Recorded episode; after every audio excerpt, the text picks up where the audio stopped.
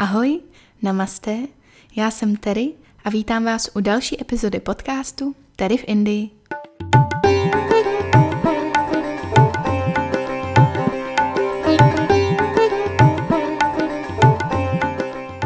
Dneska bych vám chtěla vyprávět o týmí indické lásce, o tom, jak jsme čtyři roky oba žili na jiném konci planety a i o tom, jak jsme se seznámili s našimi rodinami. Když jsme se poprvé uviděli, teď myslím naživo, bylo to hrozně zvláštní. Sedm měsíců jsme se výdali jenom přes obrazovku počítače a teď přede mnou stál. Vypadal až neopravdicky, jako kdyby jste najednou naživo viděli někoho, koho vydáte jenom v televizi. Když se o tomhle momentu teď spolu bavíme a ptáme se, tak jaká byla ta tvoje první myšlenka? Rinku vždycky říká, no já jsem si říkal, že jsi ještě bělejší než na fotkách. a moje pocity?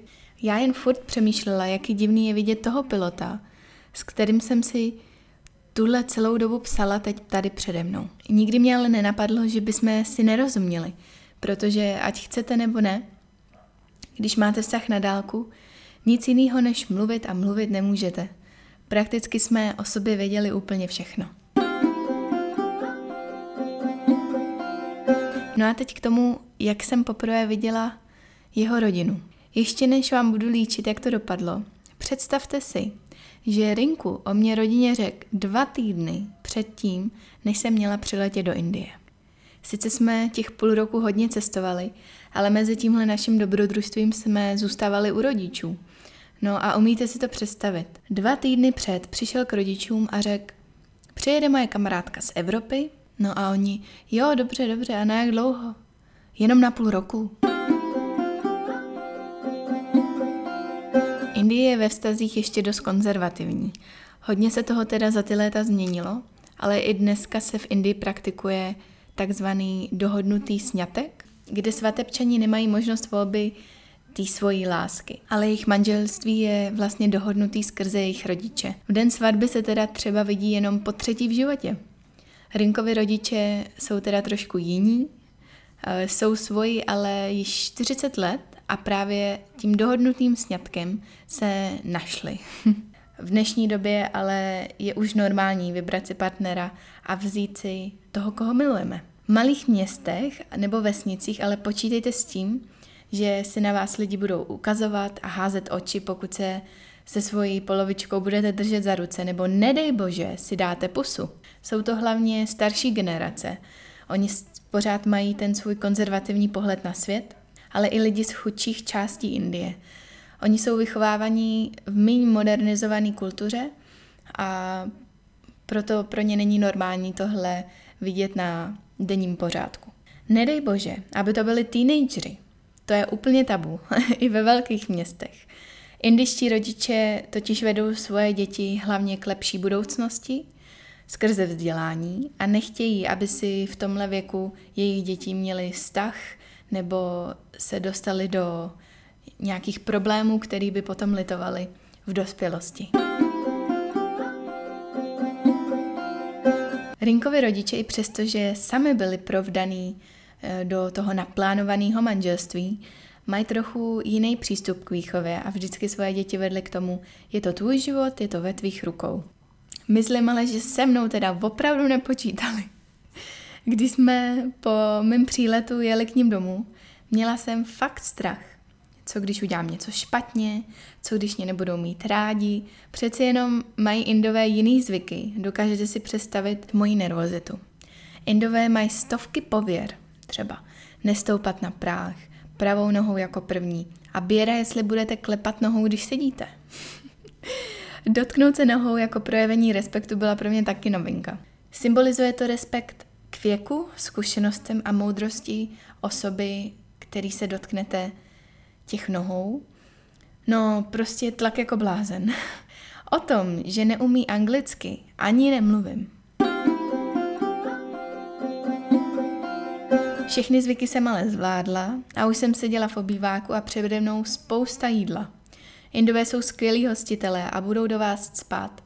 Tolik jídla, dokud vám to nepoleze ušima. Když jsem jedla, tak všichni z rodiny, mě pozorovali. Každý moje sousto, ale nemohla jsem na sobě nechat znát, že mi asi schoří huba.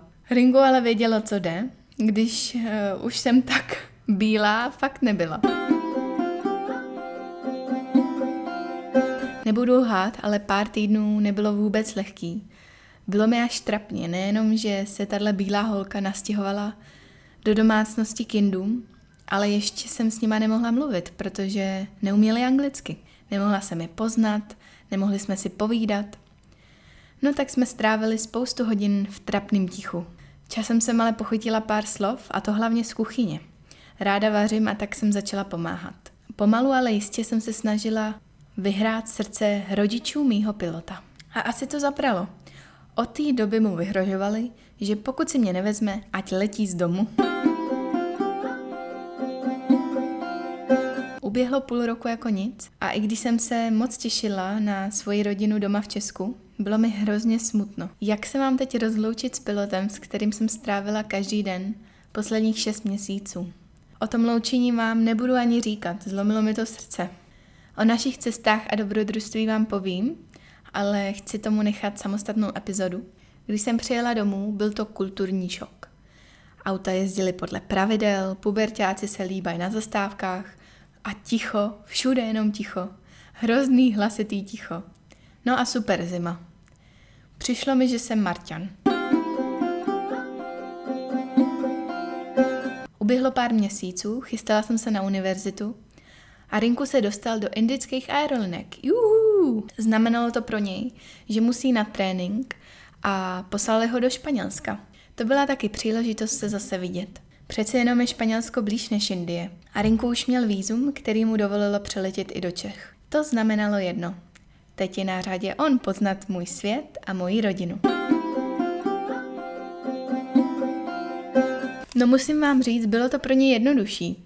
U nás se tolik na pověry nevěří, černou kočku nemáme, ale moje rodiče tak neumí anglicky.